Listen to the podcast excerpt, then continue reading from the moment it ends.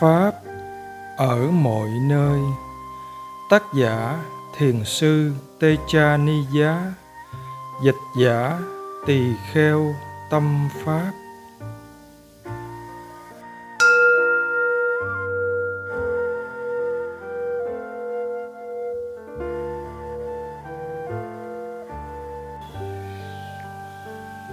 Con xin đem hết lòng thành kính đảnh lễ đức thế tôn, bậc ứng cúng cao thượng, đấng chánh đẳng, chánh giác.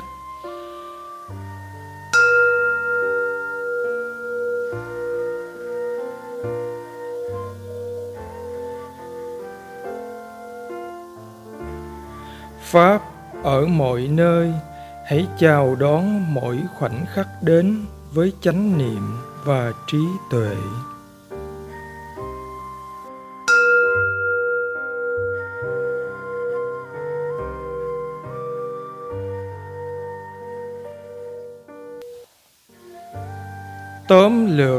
Tiếp theo, nếu bạn đi theo dòng câu chuyện trong tâm, bạn sẽ chỉ chấp chặt vào những khái niệm mà thôi. Quá khứ và tương lai chỉ có ở trong dòng câu chuyện trong tâm. Bản chất của những gì đang diễn ra là tâm, và tâm thì đang sanh khởi trong hiện tại vậy khi bạn biết có suy nghĩ và khi nào có suy nghĩ, đó là chánh niệm đang làm việc. Đừng vội đánh giá ngay rằng tâm mình đã bị xáo động mỗi khi bạn thấy suy nghĩ. Ở đó có chánh niệm bởi vì tâm đo lường được mức độ định tĩnh bạn chỉ có thể nói rằng tâm không tĩnh lặng khi nào không có chánh niệm. Nhưng khi tâm hay biết được suy nghĩ, ở đó đã có một sự ổn định nội tâm nào đó rồi. Tâm có thể và sẽ tạo ra vô số thứ và sẽ tin vào những gì nó đã tạo ra chừng nào nó chưa thấy được những tầng mức vi tế trong tâm. Tôi sẽ nói qua về cách thức tưởng tượng và trí tuệ làm việc như thế nào. Bạn nghe một tiếng động. Giả sử tâm đã ghi nhận được tiếng động như một đề mục. Vậy tâm có diễn dịch tiếng động đó là tiếng chim? Tiếng chuông hay tiếng con dế kêu không? Tưởng, sanh nha, diễn dịch tiếng động và tạo nên ý nghĩa cho nó. Trong khi trí tuệ banh nha, hay biết tiếng động chỉ là tiếng động. Bạn có nghĩ là tiến trình này diễn ra tách biệt từng cái một hay không? Không. Nó đều gộp chung lại và diễn ra cùng với nhau cùng một lúc khi bạn có thể nhìn thấy những phần khác nhau trong tâm làm việc theo cách này, bạn có thể thấy được rất nhiều thứ ngay lập tức. Không cần thiết phải chánh niệm về tiếng động và khái niệm của tiếng động ấy một cách tách biệt. Chúng xảy ra cùng với nhau và tâm biết điều đó. Bạn có phải cố để loại bỏ khái niệm không? Không? Nên nhớ rằng chúng ta thực hành không phải là để loại bỏ tưởng sanh nha ở đây. Chúng ta chỉ cố gắng giảm thiểu việc lấy khái niệm đó làm đề mục, nhưng khái niệm vẫn còn có ở đó. Không có khái niệm thì thậm chí đi bộ hay leo cầu thang chúng ta cũng chẳng thể làm nổi. Khi lên cầu thang cái tưởng đã nhớ rõ khoảng cách giữa các bậc hãy thử bước cao hơn bậc thang mình hay bước vài cm mà xem bạn sẽ bị bước hụt ngay cái chúng ta cần làm chỉ là chú ý nhiều hơn đến thực tại chân đế Paramatha mà thôi. Tưởng sanh nhá, làm công việc ghi nhớ vào khoảnh khắc có sự tiếp xúc với đối tượng. Khi có sự tiếp xúc với đối tượng, ngay đó đã có cái tưởng về nó rồi. Làm sao chúng ta có thể xóa được sự diễn dịch này trong khi nó chỉ là một phần tự nhiên của tâm? Các thiền sinh có thể cố ghi nhận thuần tí trong tâm tiếng động tiếng động vân vân. Vẫn có thể làm được điều này khi họ chú tâm tập trung họ có thể hoàn toàn mất khái niệm con chim, con dế trong tiến trình nhận thức. Và họ cứ nghĩ rằng đó là cách họ an trú trong hiện tại. Nhưng thực ra, vẫn còn những khái niệm tôi đang niệm mờ ảo chi phối ở đằng sau. Khi chúng ta mất hết sự nhận biết đề mục đó là gì thì đó vẫn chưa phải thực sự là hiện tại, và không thể có bất cứ cơ hội nào cho trí tuệ sanh khởi. Thiền sinh nào đến đây chỉ thực hành niệm thầm, nhìn nhìn nhìn, nghe nghe nghe, sẽ thấy mình không thể thực hành được nữa khi rời khỏi trường thiền. Vì sao? Chúng ta cần tưởng để làm các công việc chẳng lẽ chúng ta không biết giá mặt hàng mình muốn bán cho khách là bao nhiêu ư? Làm sao chúng ta có thể trả lời được mà không dùng đến khái niệm hoặc chỉ nghe mỗi âm thanh mà chẳng hiểu nghĩa của nó là gì? Đó không phải là thực hành pháp. Chúng ta biết tâm hay biết nha ná thức, chúng ta hay biết được các tác ý chúng ta hay biết được cảm xúc và cảm giác vedana thọ. Nhưng chưa chắc chúng ta đã biết tưởng sanh nha hoạt động như thế nào. Rất ít người nhận thấy tưởng hoạt động ra sao. Hãy lấy ví dụ lần đầu tiên bạn gặp một người nào đó. Ngày hôm sau gặp lại, bạn có nhớ anh ta không? Làm sao mà nhớ được? Bạn nhớ bởi vì có tưởng làm việc, bạn có thể hiểu được và thấy được nó khi quan sát sự hoạt động của tâm mình. Tất nhiên, nếu bạn thực hành theo kiểu tập trung vào một đề mục để tâm không thể suy nghĩ được nữa, thì cũng sẽ không thể kết nối giữa đề mục và khái niệm được nhưng làm như thế cơ bản chỉ là chặn một tiến trình tự nhiên, chặn không cho tưởng hoạt động. Khi không thể suy nghĩ gì được thì không có một nhân tố trí tuệ nào trong đó. Không còn diễn dịch ý nghĩa nữa, chỉ vì tưởng đã bị đè nén thì sẽ không thể có thêm được chút hiểu biết nào về đề mục hay tâm và mối quan hệ nhân quả nữa. Tất nhiên, tham và sân không thể xâm nhập được. Thế nhưng còn tâm si thì sao? Tâm si có mặt đầy ở đó.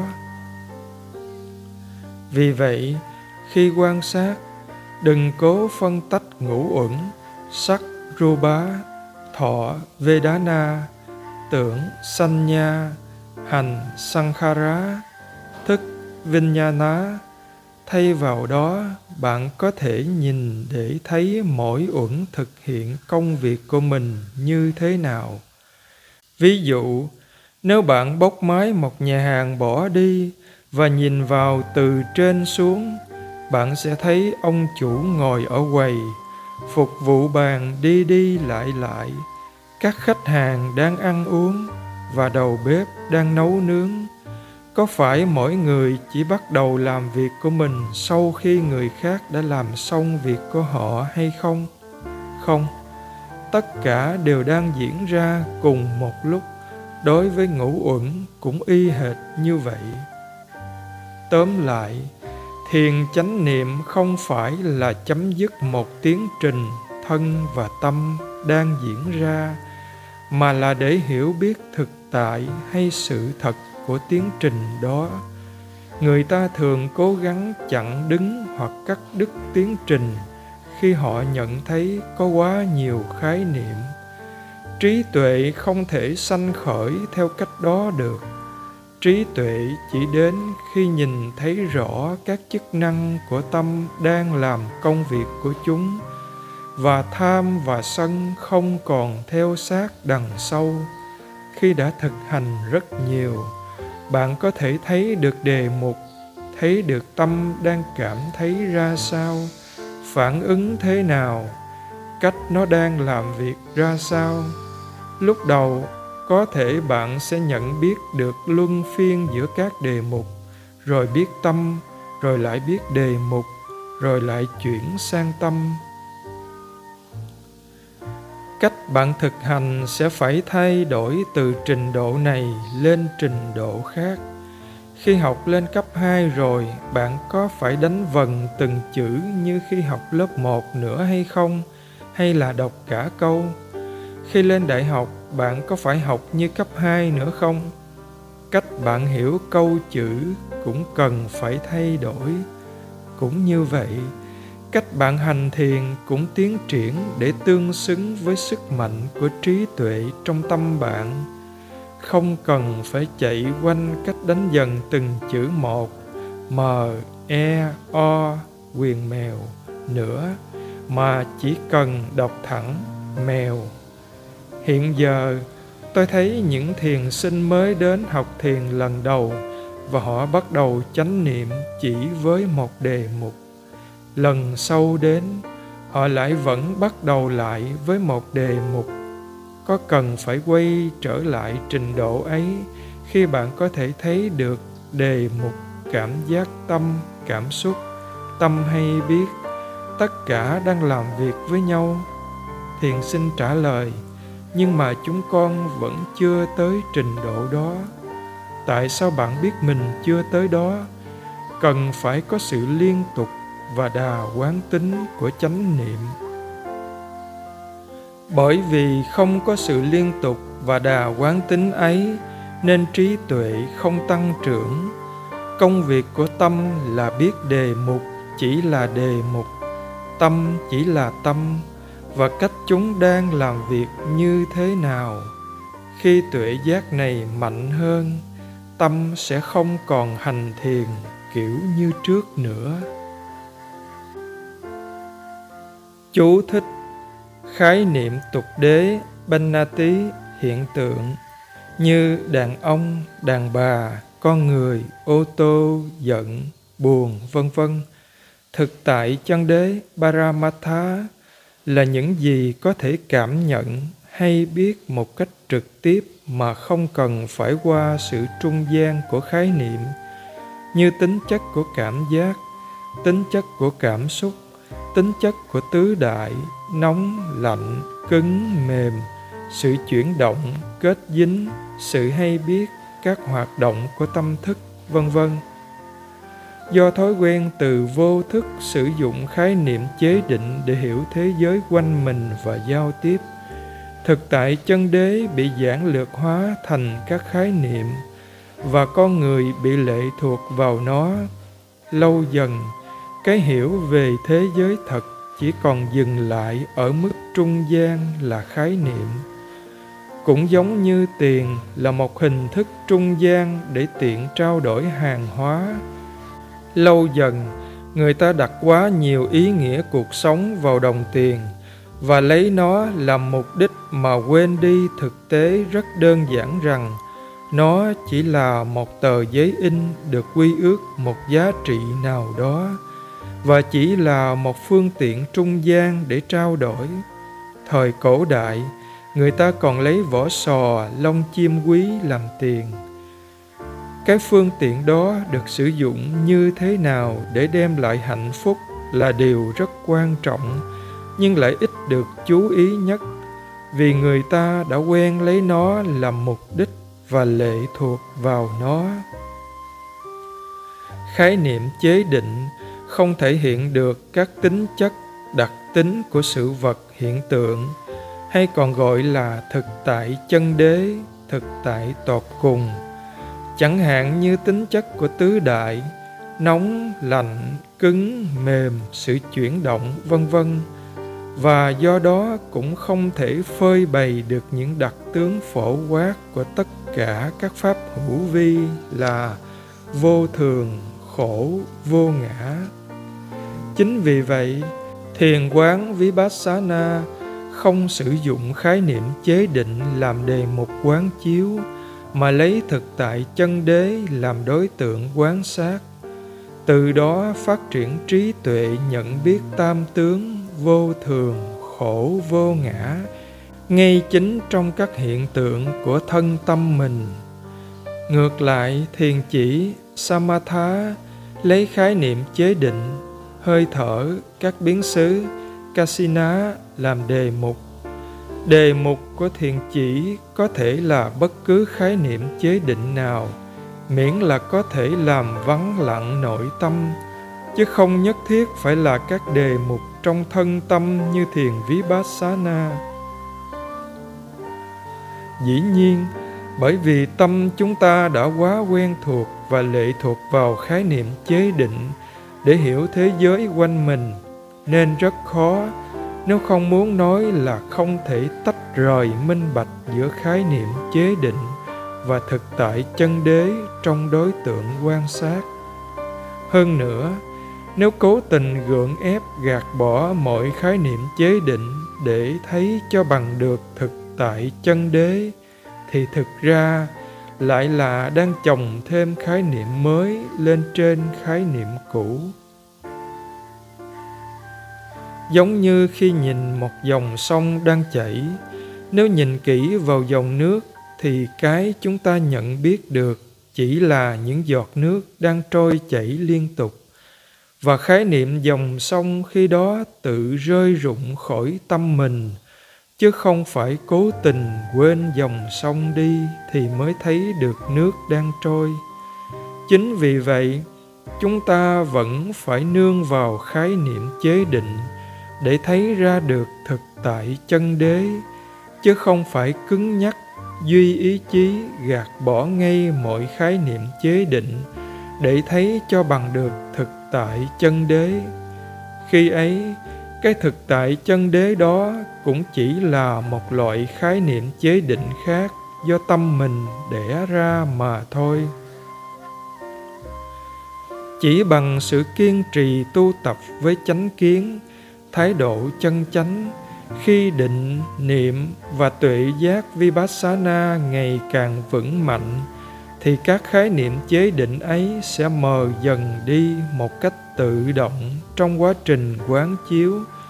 Và thực tại chân đế sẽ hiện dần lên một cách rõ ràng, hiển hiện trong sự quán sát của thiền sinh.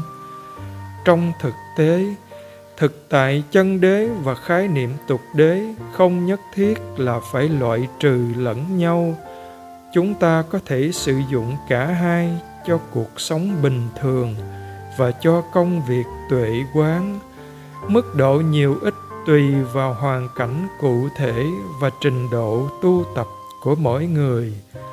Tất cả chú thích trong cuốn sách này là những ý kiến và hiểu biết cá nhân của người dịch.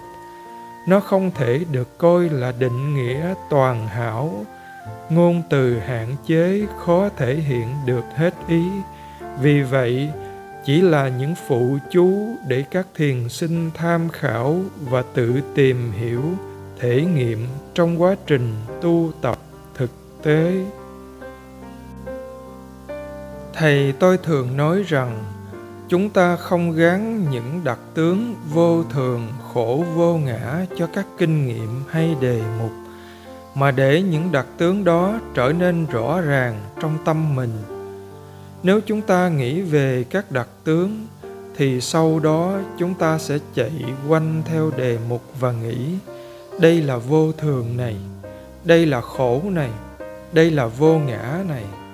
Mọi người muốn gán vô thường, khổ vô ngã cho một mẫu kinh nghiệm nhỏ bé của họ. Trong thực tế, các đặc tướng của mọi hình thức tồn tại là các tuệ giác vô thường, khổ vô ngã. Anicca, dukkha, anatta nhana trở nên hiển hiện trong tâm vào khoảnh khắc thấy biết rõ ràng.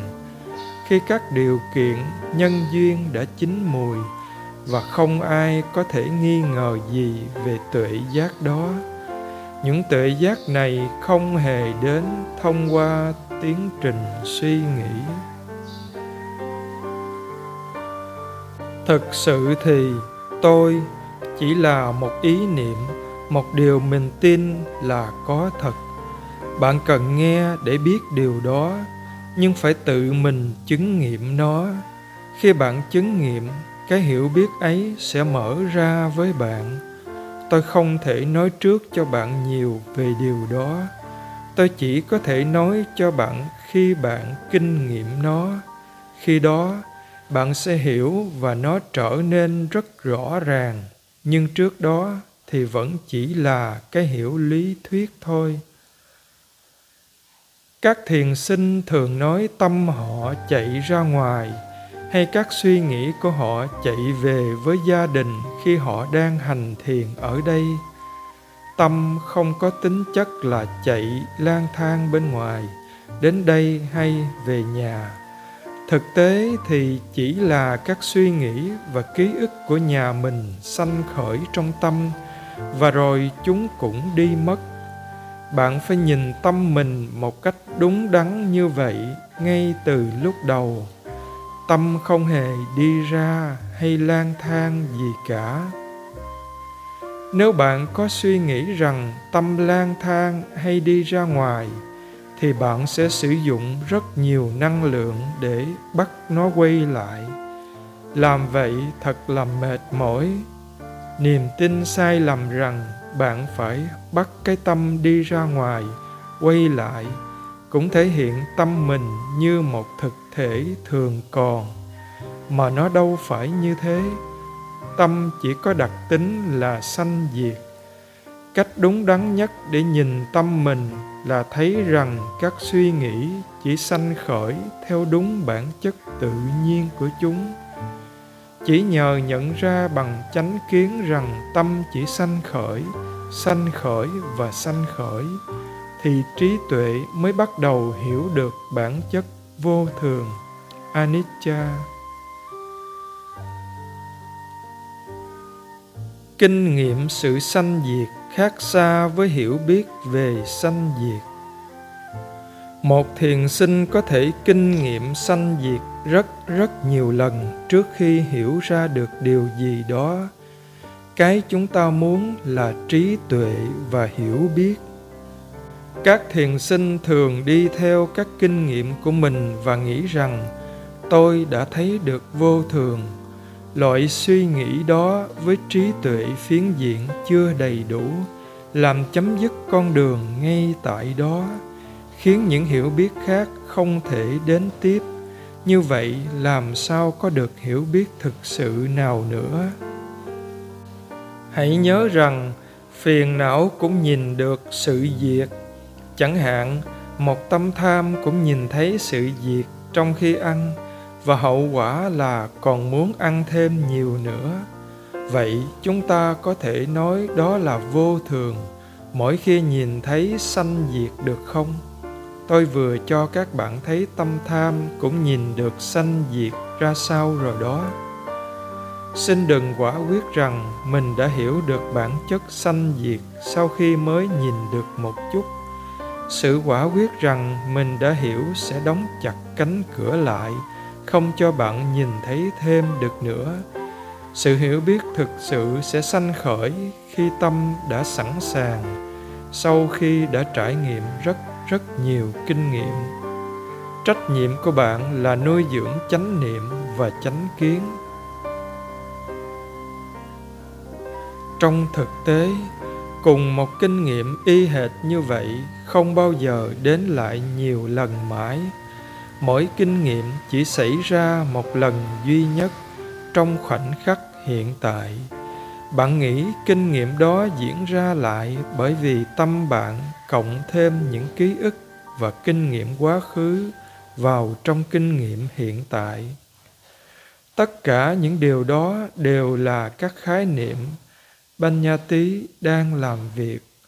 Thực tại chân đế Paramattha thì luôn luôn mới một kinh nghiệm chỉ sanh khởi một lần duy nhất trong khoảnh khắc hiện tại.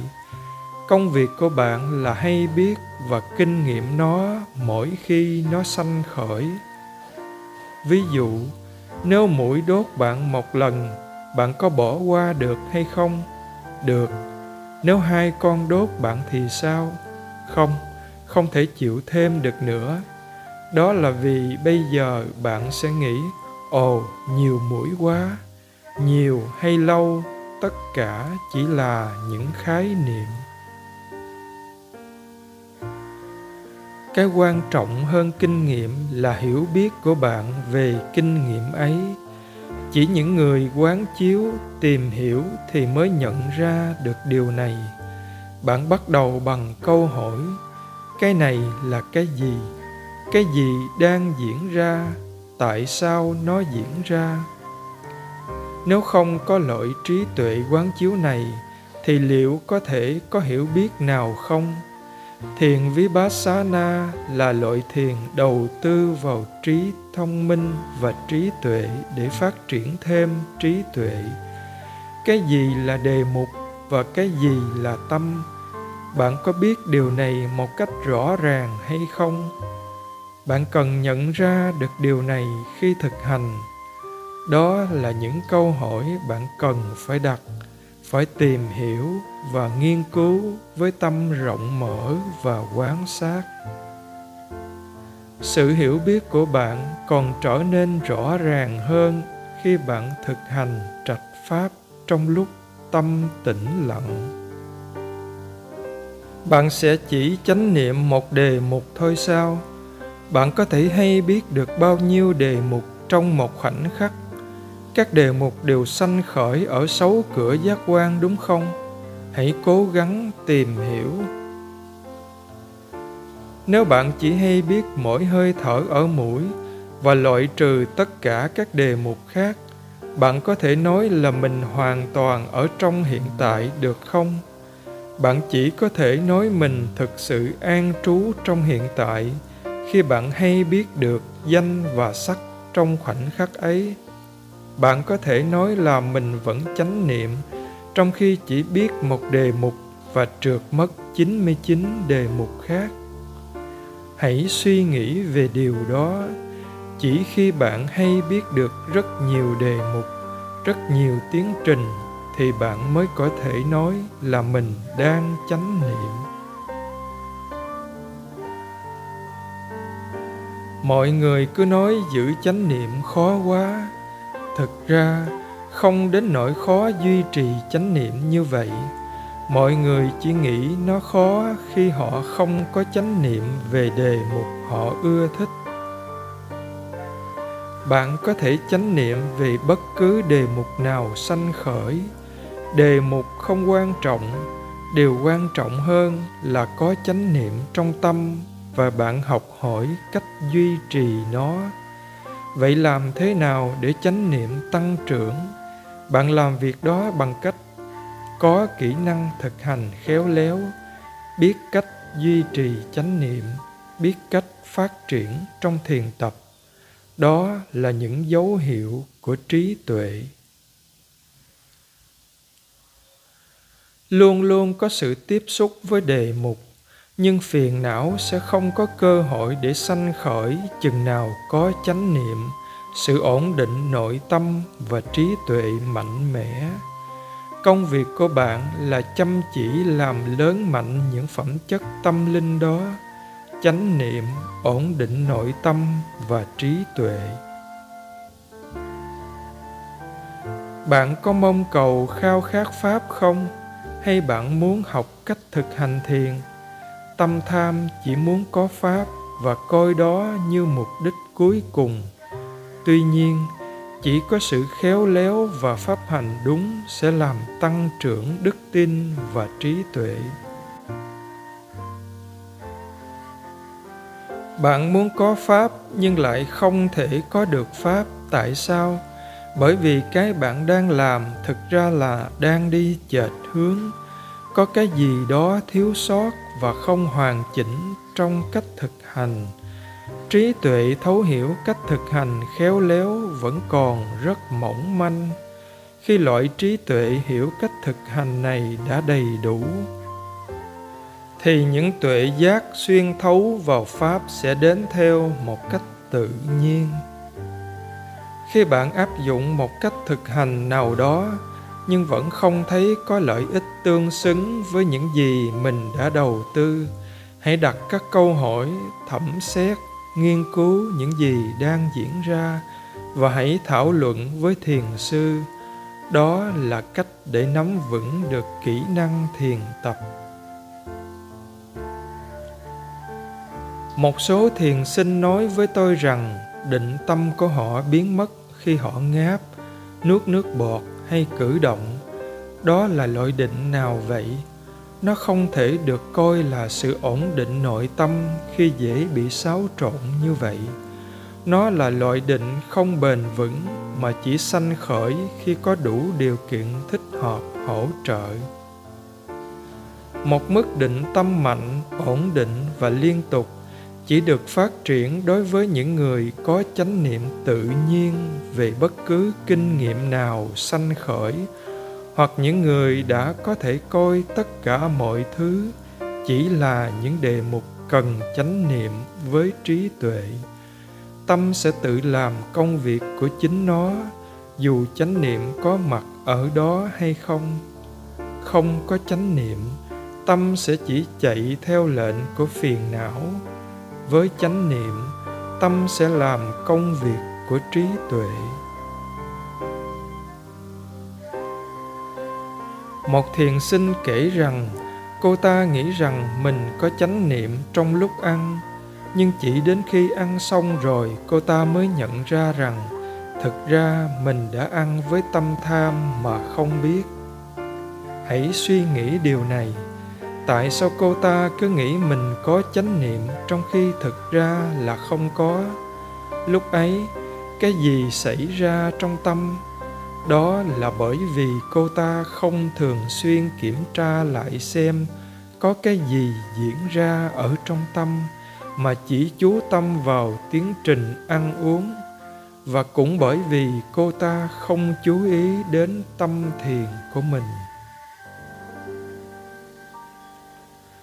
Một thiền sinh nói, khi tôi nhìn người khác ăn uống không có chánh niệm, ăn tham, tôi lại chánh niệm hơn, chánh niệm tăng lên. Một người trí tuệ sẽ tận dụng từng kinh nghiệm để phát triển định niệm và trí tuệ. Người không có trí tuệ thì chỉ phản ứng lại tình huống ấy bằng tâm sân. Hiểu biết về pháp của chúng ta sẽ tăng trưởng khi chúng ta sử dụng chánh niệm cộng trí tuệ mỗi khi nghe, nhìn hoặc tiếp xúc với bất cứ cái gì. Điều quan trọng nhất là chánh niệm cộng trí tuệ luôn luôn được chuẩn bị và sẵn sàng cho bất cứ tình huống nào. Trách nhiệm của chúng ta là quan tâm, săn sóc và phát triển cái tâm phân biệt pháp vốn hiện hữu ở mọi nơi, mọi lúc. Bạn ngủ như thế nào? Ở đây tôi không hỏi bạn ngủ nằm ngửa, nằm sấp hay nằm nghiêng. Tôi hỏi về tâm bạn. Bạn có buông bỏ tất cả mọi thứ khi ngủ không? Bạn có suy nghĩ không? Bạn có chánh niệm không? Tôi thích hỏi các thiền sinh câu hỏi mà thầy tôi vẫn thường hỏi tôi điều cuối cùng con chánh niệm được trước khi ngủ mất là gì? Hay cái đầu tiên con chánh niệm được khi mới thức dậy là gì?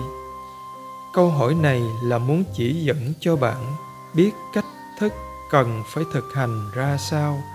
Chánh niệm cho tới tận lúc ngủ và bắt đầu ngay từ khi mới thức dậy. Nghĩa là trừ thời gian ngủ còn lại giây phút nào cũng là thời gian để hành thiền. Khi ngủ dậy, bạn có nhận ra là mình tỉnh ngủ không? Khi nào bạn mới nhận ra đầu tiên là mình tỉnh dậy? Lúc đó bạn có thực sự hay biết không? Tất nhiên, các thiền sinh đều thức dậy nhưng họ không nhận ra là mình tỉnh dậy nhiều người bắt đầu làm việc này, việc kia trong phòng, mà chẳng hề nhận ra là mình đã tỉnh dậy. Chánh niệm còn chưa đến. Một số người nhận ra là họ đã tỉnh dậy, nhưng sau đó lại quên mất. Họ chỉ có chánh niệm trở lại một lần nữa khi có mặt trên thiền đường. Đây là một gợi ý. Ngay khi vừa thức dậy đừng vội bắt đầu làm cái gì cả thiền sư sayadaw uchotika dạy rằng hãy tập hít thở sâu một cách có ý thức khoảng 4-5 phút trước khi ngồi dậy. Khi đó, tâm sẽ tỉnh táo hơn. Hãy chắc chắn rằng đừng hít hơi thở quá nhẹ nhàng. Nếu không, bạn sẽ lại buồn ngủ trở lại. Rồi sau đó, hãy ngồi dậy với chánh niệm, đi lại hay làm những việc cần làm. Bất cứ cái gì bạn chánh niệm được cũng ok, miễn là có chánh niệm. chánh niệm trở thành liên tục thì không hề giống như may mắn trúng số độc đắc nó đều phải có nhân duyên cho việc ấy diễn ra nếu bạn thấy đà chánh niệm không còn ở đó nữa đầu tiên là phải chấp nhận tất cả mọi thứ đều là tự nhiên, và đều tự nhiên đó đang diễn ra với bạn thôi mà.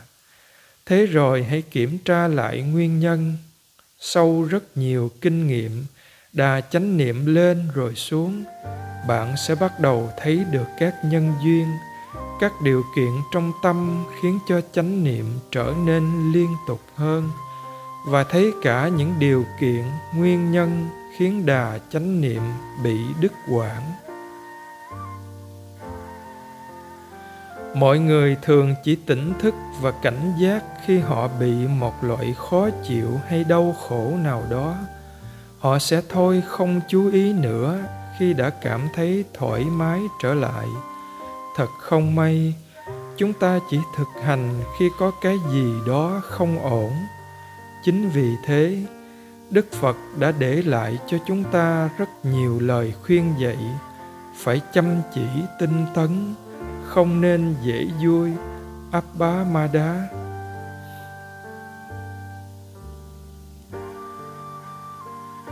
đức phật không sách tấn chúng ta thực hành trong mọi lúc để chẳng được cái gì cả. Bởi vì ngài hiểu rất rõ về tâm si nên ngài mới để lại cho chúng ta những lời dạy như vậy.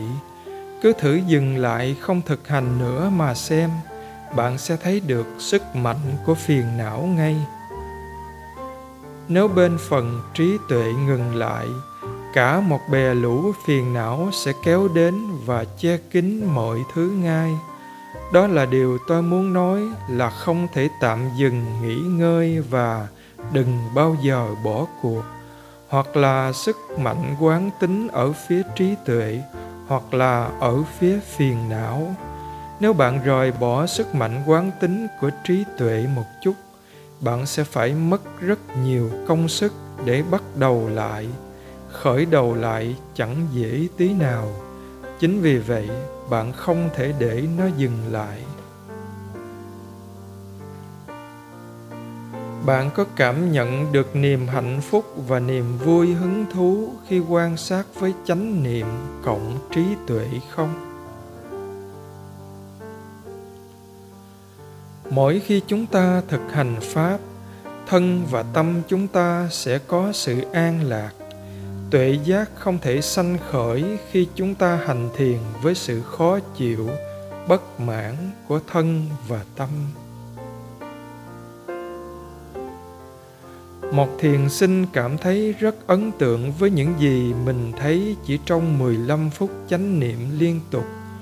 Hầu hết mọi người đang vùng vẫy hay lạc lối trong suy nghĩ trong hầu hết thời gian nhưng thật sự là kinh ngạc về những gì chúng ta phát hiện ra chỉ trong 15-20 phút có chánh niệm liên tục.